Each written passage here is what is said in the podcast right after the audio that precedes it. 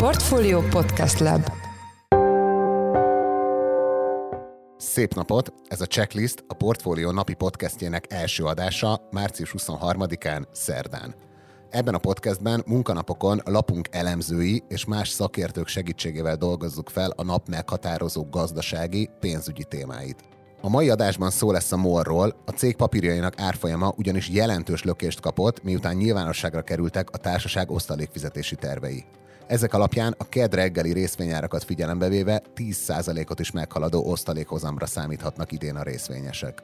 Igen, hát azt látjuk, hogy alaposan megmozgatta a befektetők fantáziáját az extra osztalék. Látszik az, hogy, hogy meglepetésként érte a piacot az extra osztalék, és hát elkezdték a befektetők beárazni azt, hogy itt egy nagyon szép osztalékhozamra lehet számítani a MOL papíroknál az osztalékfizetés hatásáról és üzenetéről, valamint a MOL kilátásairól Nagy Viktorral, a portfólió részvényrovatának vezető elemzőjével beszéltünk.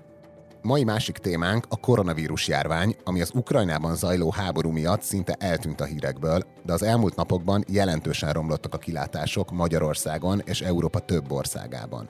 Az adás második részében szó lesz a magyar járványgörbéről megyei és nemzetközi összevetésben, valamint arról is beszélni fogunk, hogy a számok alapján beindult-e hazánkban a hatodik hullám. Én Forrás Dávid vagyok, a Portfolio Podcast Lab szerkesztője, ez pedig a checklist március 23-i adása. Üzemanyag árstop ide vagy oda, a hazai blue chipek közül egyenlőre messze a MOL tűnik a legválságállóbbnak az orosz-ukrán háború kontextusában. A vállalat részvényára ráadásul újabb lökést kapott szerdán délelőtt a tőzsdén, miután ked este nyilvánosságra kerültek a cég április 28-ára összehívott közgyűlésének határozati javaslatai, köztük az osztalékfizetési tervek is. Itt van velem telefonon Nagy Viktor, a portfólió részvényrovatának vezető elemzője. Mivel fogunk árfolyamokról is beszélni, ezért fontos rögzíteni, hogy ezt a beszélgetést délelőtt 11-kor rögzítjük. Szia Viktor, üdvözöllek a checklist első adásában. Szia, üdvözlöm a hallgatókat! Ahogy a felvezetőben is említettem, közgyűlést tart április 28-án a MOL, és tegnap jelentek meg a közgyűlés határozatli javaslatai, melyek között szerepelnek az igazgatóság osztalékfizetési tervei is. Mi áll bennük? Igen, ahogy te is említetted, a vállalat igazgatósága tegnap tartott ülést, ahol döntöttek arról, hogy a közgyűlésnek azt a javaslatot teszik, hogy a MOL közel 242 milliárd forint osztalékot fizessen ki. Ez egy bődöletesen nagy összeg, korábban ekkora osztalékfizetésre nem került sor. Ez úgy áll össze, hogy az alaposztalékot 95 forintról 100 forintra emelik meg, és hát ami a nagy meglepetés volt, és hát ami alaposan megmozgatta a befektetők fantáziáját, az az, hogy ezen a 100 forinton felül részvényenként 200 forint rendkívüli osztalékot fizet ki a MOL. Tehát ha kettőt összeadjuk, ott 300 forintról van szó részvényenként, és hát elkezdtünk számolgatni, az elmúlt években a MOL részvények osztalékhozama jellemzően 3-4 százalék körül alakult, de hogyha ezzel a 300 forinttal számolunk, és a jelenlegi árfolyammal, akkor már két számjegyű osztalékhozam adódik a, a MOL részvényeknél, 11 százalék körüli osztalékhozamról beszélünk. Ez az, ami, ez az, ami most mozgást hozott a részvények árfolyamában is. És mivel indokolja az igazgatósága a megemelt osztalékot és a rendkívüli osztalékot? Itt az igazgatóság több dolgot is figyelembe vett. Egyrészt a rekord 2021-es eredményt, a cégnek az erős mérlegét, figyelembe vették azt is, hogy a jövő jövőbeli befektetési tervek hogyan alakulnak a cégnél, a piaci környezet hogyan változik, ugye itt elsősorban az Ukrajnában zajló háborúval kapcsolatos tényeket is figyelembe vették, és hát szintén figyelembe vették azt is, hogy a MOL rendkívül erős állapotban van, és kifejezetten erős számokat hozott az elmúlt negyedévekben. A rekord magas ebidát ért el a cég, a szabad termelése is kifejezetten magas, és hát hogyha ezt összevetjük az erős külső piaci feltételekkel, itt elsősorban a szénhidrogénárak magas árára kell gondolni. Ez adta össze azt, hogy a vállalat menedzsmentje ennyire optimista, hogy extra osztalékot fizet neki a részvényeseknek. Ugye a vállalat február közepén tette közzé a, a legfrissebb beszámolóját, és hát ebből derült ki, hogy rekord eredményt ért el a vállalat. Hogyha forintban nézzük, a befektetők, a piaci szereplők által leginkább, leginkább figyelt eredmény soron, az EBITDA soron, a vállalat 1072 milliárd forintot ért el, és hogyha ezt dollárban nézzük, ez 3,5 milliárd dollár, ez új rekord a vállalatcsoportnál, és hát gyakorlatilag nem csak a menedzsment, hanem az elemzők várakozásait is túlszárnyalta a vállalat 2021-ben. Tehát, hogyha így nézzük, egy kifejezetten erős állapotában jött az orosz-ukrán konfliktus a, a vállalat életében, és eddig nagyon úgy tűnik az elmúlt hónapokat is figyelembe véve, hogy továbbra is erős a, a MOL. És még az osztalékfizetési tervekkel kapcsolatban, hogy ezeknek a nyilvánosságra kerülése milyen hatással volt a MOL árfolyamára? Igen, hát azt látjuk, hogy alaposan megmozgatta a befektetők fantáziáját az extra osztalék. Egy a vállalat részvényei már a nyitást követően jelentős pluszba emelkedtek 5-6 százalék emelkedés, árfolyam emelkedés volt látható. Hát látszik az, hogy, hogy meglepetésként érte a piacot az extra osztalék, és hát elkezdték a befektetők beárazni azt, hogy itt egy nagyon szép osztalékhozamra lehet számítani a MOL papíroknál. És ez mennyire biztos, hogy a közgyűlés elfogadja majd ezt az osztalékfizetési tervet? Általában az szokott történni, hogy az igazgatóság javaslatára rábólintanak a részvényesek, tehát ebből a szempontból nagy meglepetésre nem lehet számítani. Én azt gondolom, hogy a, az alaposztalékot, a részvényenként 100 forintot és az extra osztalékot, ami részvényenként közel 200 forint, tehát összességében 300 forintról beszélünk, ez ki fogja fizetni a MOL. Ezek a magas osztalékfizetési tervek mennyire tekinthetők üzenetnek a befektetők számára az orosz-ukrán háború környezetében?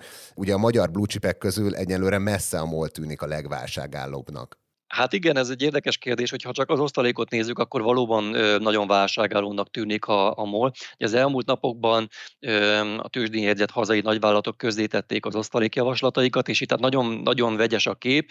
Ugye egyrészt látjuk például az OTP-nél mi történik. Az OTP két egymást követő évben a 2019-es és a 2020-as pénzügyi év után nem fizetett osztalékot, ugye ezt nem tehette meg, viszont utólag kifizetik ezt az osztalékot, és hát ez egy bődületes összeg lesz, összesen 430, közel 435 forint részvényenként, tehát azt nem lehet mondani, hogy az OTP ne fizetne osztalékot, ott a nagy meglepetés igazából az volt, hogy a tavalyi év eredménye után szinte alig fizet osztalékot a társaság, gyakorlatilag egy milliárd forintot fizetnek, ez részvényenként 3,6 forint, tehát kimondhatjuk azt, hogy kvázi nem fizet osztalékot a tavalyi eredménye után az OTP, tehát ez volt ott egy nagy meglepetés. A Magyar Telekomnál is izgalmas egyébként most a helyzet, ugyanis a vállalat majd április 12-én tartja a közgyűlését, és oda az igazgatóság azt javasolta, hogy részvényenként 15 forint osztalékot fizessen a vállalat. Ebben olyan nagy meglepetés nincsen. Amitől izgalmas most a Magyar Telekomnak a közgyűlése, az az, hogy a vállalat egyik legnagyobb kisbefektetője, a Hold alapkezelő, aktivista részvényesként igyekszik elérni azt, hogy a, vállalat ne csak a tavalyi eredmény után, hanem a következő években is a menedzsment által tervezetnél magasabb osztalékot fizessen ki. Az ő javaslatuk egyébként részvényenként 25 forint a tavalyi eredmény után, tehát ott is van meglepetés, illetve izgalom. A Richternél gyakorlatilag gyakorlatilag azt mondhatjuk, hogy valamennyire unalmas volt a, a, az osztalékjavaslat. Ott összesen 42 milliárd forint osztalékot fizetnek ki a gyógyszercég. Ez részvényenként 225 forintnak felel meg, és 3%-os osztalékhozam adódik ez alapján. Tehát összességében igen elmondhatjuk azt, hogy a, hogy a MOL osztaléka és extra osztaléka összességében azért önbizalmat sugároz. Hogyan teljesít idén a cég a hazai nagyobb papírokhoz, illetve a régiós olajpapírokhoz képest részvény jár tekintetében? Igen, ez egy jó kérdés. Egyébként az, hogy, hogy, a, hogy a MOL mennyire magabiztos, én azt látom most a tőzsdei árfolyamok alapján, hogy igen, ezt árazzák a befektetők, hogy, hogy magabiztos és hogy jól megy a, az olajcégnek. Az árfolyamok azok úgy néznek ki idén, hogy a MOL árfolyama közel 10%-kal került feljebb, miközben azt látjuk, hogy a magyar tőzsde összességében mínuszban van. Az OTP részvények egy nagy emelkedés után, tehát az elmúlt napok nagy emelkedése után még mindig 24% mínuszban van, a Richter papírok 18%-ot veszítettek az értékükből, a Magyar Telekom nagyjából stagnál, tehát ebből a négyesből, tehát a hazai blue chipek közül egyértelműen a MOL teljesít idén a legjobban. Mit látsz, érdemes lehet még beszállni? Ugye itt mindig ketté kell bontani ezt a kérdést. Egyrészt nézhetjük a fundamentumokat, másrészt pedig a technikai elemzéshez is folyamodhatunk segítségért. Hogyha az elsőt nézzük, mi azt látjuk, hogy a befektetők által leginkább figyelt árazási ö, mutatók alapján, EV per EBITDA alapon, vagy P per alapon továbbra is ö, nyomott árazáson forog a MOL, tehát ő vonzó szinteken van. Ö, a másik kérdés viszont az a technika, és itt azt látjuk, hogy az elmúlt napokban már felfelé kúszott a MOL-nak az árfolyama, és újra elérte azt a szintet, ami az elmúlt években ö, nagyon fontosnak bizonyult. Ez a 2800 forint körüli zóna. Ez többször bizonyult már támasznak, többször bizonyult már ellenállásnak, most azt látjuk, hogy ismét ellenállás. Az igazán erős az az lenne, hogyha a molár folyama a következő napokban nagy forgalommal át tudná törni ezt a szintet fölfelé, az egy megerősítése lenne a technikai képnek, és azt gondolom, hogy abban az esetben az újabb vevőket hozhatna a piacra. Utolsó kérdésem, hogy egy, egy elhúzódó fegyveres konfliktus a szomszédban, az milyen hatással lehet a morra? Hát nem egyszerű ezt ennek a kérdésnek a megválaszolása. Ugye itt elsősorban arra kell figyelni, hogy a szénhidrogén árakkal mi fog majd történni. Én azt gondolom, hogy egy, hogy egy elhúzódó válság az azt eredményezni, hogy, hogy tehát egy elhúzódó fegyveres konfliktus, egy háború, az azt eredményezni, hogy, hogy tartósan magasan maradna az olaj és a földgáznak az ára. Ez elsősorban az upstream szegmensnek kedvezne a molnál. A nagy kérdés Igazából szerintem az, hogy az európai energetikai szankciók érvénybe lépnek-e Oroszországgal szemben. Ugye ezzel kapcsolatban itt, itt, itt egyértelműen arról van szó, hogy a földgáz és az olaj orosz exportját Európa felé megakadályozzák-e vagy sem. Ebben nincsen egységes európai álláspont, és valószínűleg nem is lesz. Amennyiben a helyzet a jelenlegi marad, akkor arról beszélhetünk, hogy hogy a nyugati cégek azok nem vásárolnak um, orosz olajat, ez pedig tartósan nyomás alatt tarthatja az urál típusú kőolajnak az árát. A MOL jellemzően ezt az olajat használja, tehát orosz olajat, amit a barátság kőolajvezetéken keresztül szerez be, és ameddig az urál típusú olajnak az ára nyomás alatt marad, és jelentős a különbség a Brent típusú olaj árához képest, a kettő közötti árfolyam különbséget gyakorlatilag megnyeri a MOL, és komoly nyereséget könyvelhet el rajta. Tehát ez az a forgatókönyv, a nyugati cégek nem vásárolnak, nyomás alatt marad az urál típusú olajnak az ára, és tartósan így marad, és az orosz olajszállításokban nincsenek fennakadások, zöggenőmentes marad. Ebben a forgatókönyvben a MOL nagyon sok pénzt fog keresni ezen az olajár különbözeten. Ha viszont nem vásárolhat Oroszországból urál típusú kőolajat, vagy, vagy valami miatt, például szabotás vagy háborús esemény miatt leállna a barátság kőolajvezetéken a szállítás, az viszont komoly kiesést okozhatna a molnál, ugyanis ezzel látják el száz százalékban a pozsonyi finomítójukat, és közel 60 százalékban a magyar finomítót, akkor alternatív beszerzési útvonalakat kell keresni, és ez akár komoly kieséseket okozhat a vállalatnál. Mondom, egyelőre erről nincsen szó. Hogyha a jelenlegi helyzet marad fent, nagyon szép profitot tehet zsebre ezen a csatornán keresztül a MOL. Köszönjük szépen! Az elmúlt percekben Nagy Viktorral, a portfólió részvény rovatának vezető elemzőjével beszéltünk. Viktor, köszönöm szépen, hogy rendelkezésünkre álltál. Én is köszönöm, sziasztok! A háborús hírek mellett szinte lopakodó pályán, de a járvány is kezd újra felfutni Magyarországon és Európa más országaiban is. Itthon március 17-én, vagyis múlt csütörtökön érte el a koronavírus járvány az idei mélypontját, azóta pedig ismét emelkedik a hétnapos mozgóátlag. Itt van velem a stúdióban Palkó István, a portfólió pénzügy rovatának vezető elemzője, aki mai cikkében a járvány görbét vizsgálta megyei és nemzetközi összehasonlításban is. István, köszöntelek a checklist első adásában. Szia, köszöntöm a hallgatókat. Mi történt a hazai járvány görbével az elmúlt napokban? Hát ahogy említetted, a múlt csütörtökön volt a mélypontján, és ahhoz képest azért nem sok összehasonlítható adatunk volt, hiszen emlékezhetünk, hogy múlt hét elején volt még a hosszú hétvége, március 15-ével, és a hétfői adatot, a keddi adatot nem tudtuk így összevetni a múlt hétfőivel vagy múlt keddivel, hiszen a, a bázis hiányzott. Most viszont szerda van, és a múlt szerdai adatok is rendelkezésre állnak, és ezekből az adatokból már kiszámíthatjuk azt, hogy a hétnapos mozgó átlag, tehát hogyha hét nappal visszatekintünk a jelenből, akkor ezek hogy változtak, például hogy változott az elmúlt hét nap mozgó átlaga az előző hét nap mozgó átlagához képest, és az látható, hogy az elmúlt hét napban 2143 új fertőzöttet találtak Magyarországon hivatalosan napi átlagban, egy héttel korábban 1335-öt, illetve múlt csütörtökön volt a mélypont 1210-zel. Most ezekhez az értékekhez képest ez 60-70-80 százalékos emelkedést jelent. Úgyhogy ha nyers számokat nézzük, akkor kijelenthető, hogy az ötödik hullám egyértelműen véget ért a múlt héten, és valami új kezdődött az elmúlt napokban. Nem lehet, hogy csak a március 15-e hosszú hétvége kavarta meg a számokat, amikor még a szokásosnál is kevesebbet teszteltünk?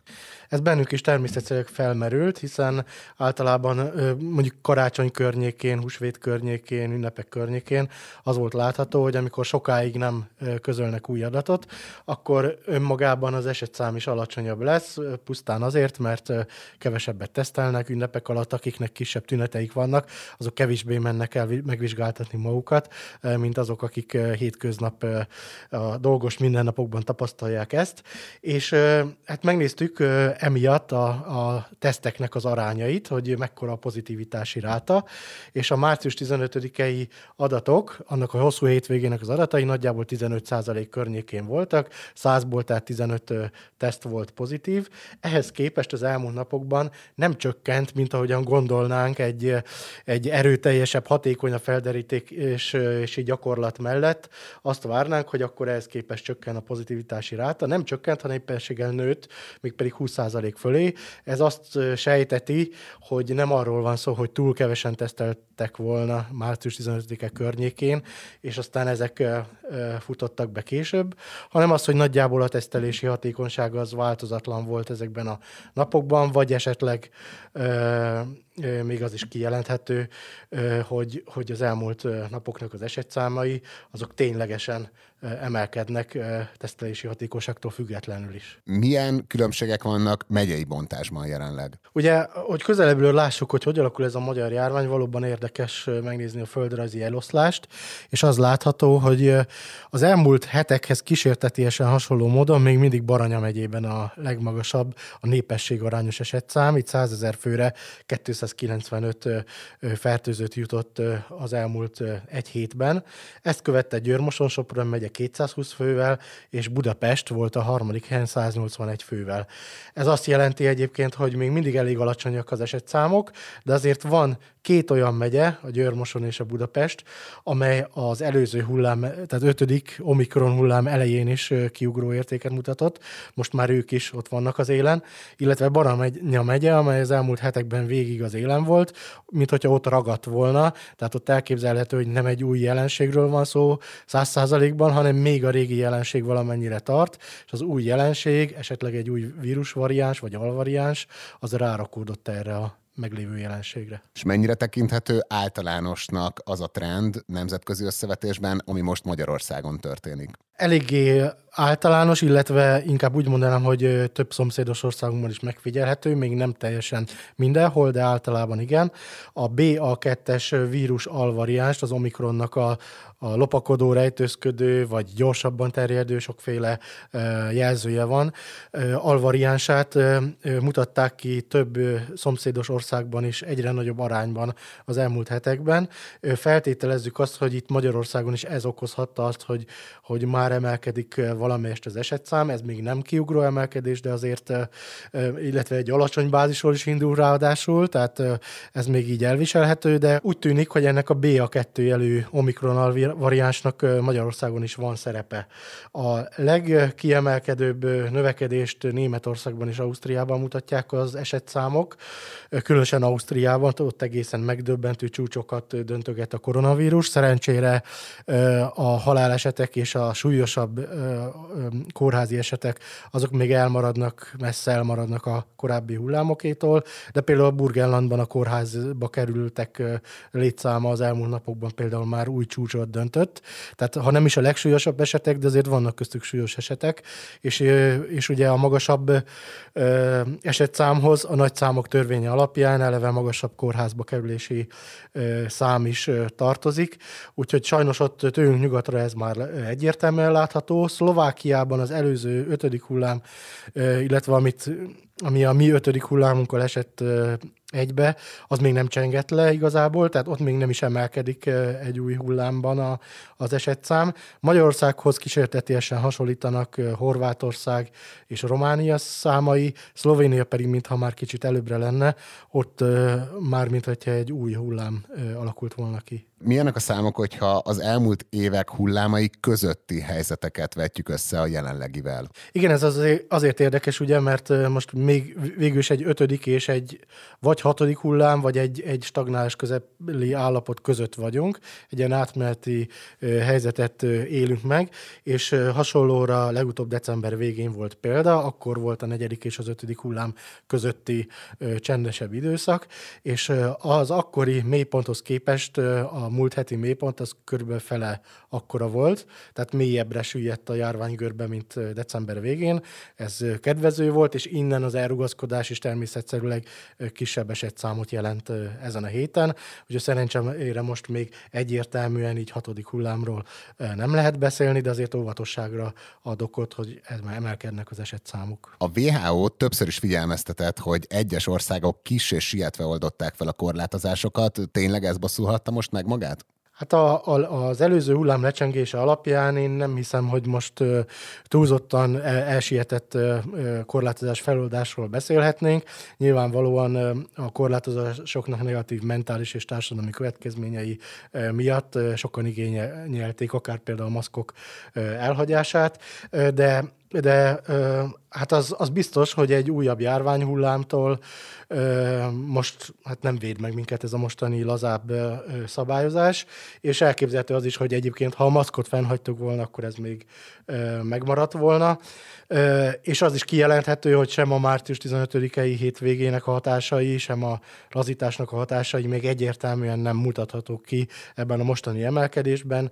Nem mondhatjuk azt, hogy egy újabb járványhullám lenne, és ráadásul a nemzetközi trendek azt mutatják, hogy máshol van újabb járványhullám, tehát hogyha Magyarország különleges intézkedéseket vezetne be, vagy nem lett volna a március 15-i nagyobb tömegrendezvényeknek a hatása, feltehetően valamikor ezekben a hetekben így is úgy is begyűrűzne valami Magyarországra, hogy ez fog-e új hullámot okozni, az még a következő heteknek a zenéje. Most már ugye két éve figyeljük a, a különböző hullámokat. Neked mik a várakozásaid, mik a hazai kilátások, számíthatunk-e a járványügyi intézkedések szigorítására mondjuk még a választások előtt? Én úgy tudom, hogy sem gazdaságpolitikai értelemben nem akar már a kormány nagy átütő erejű intézkedéseket végrehajtani, legalábbis belföldön. Most a, az EU-s pénzek lehívását, azt, ami, ami tegnapi hír volt, azt nem sorolom ide.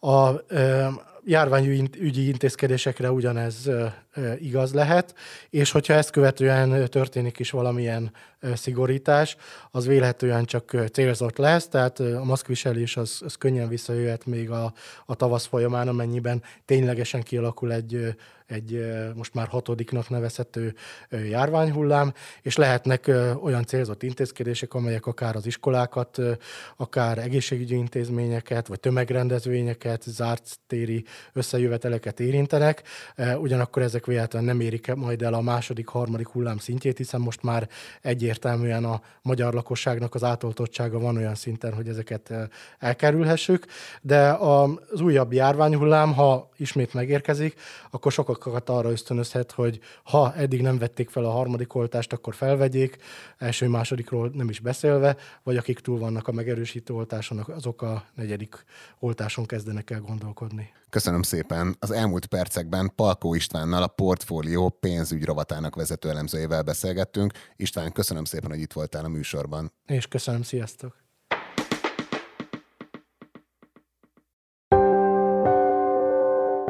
Ez volt a Checklist, a Portfolio napi podcastje március 23-án. Ha tetszett, iratkozz fel a Portfolio Checklist podcast csatornájára a Spotify-on, néhány napon belül pedig az összes nagyobb podcast platformon.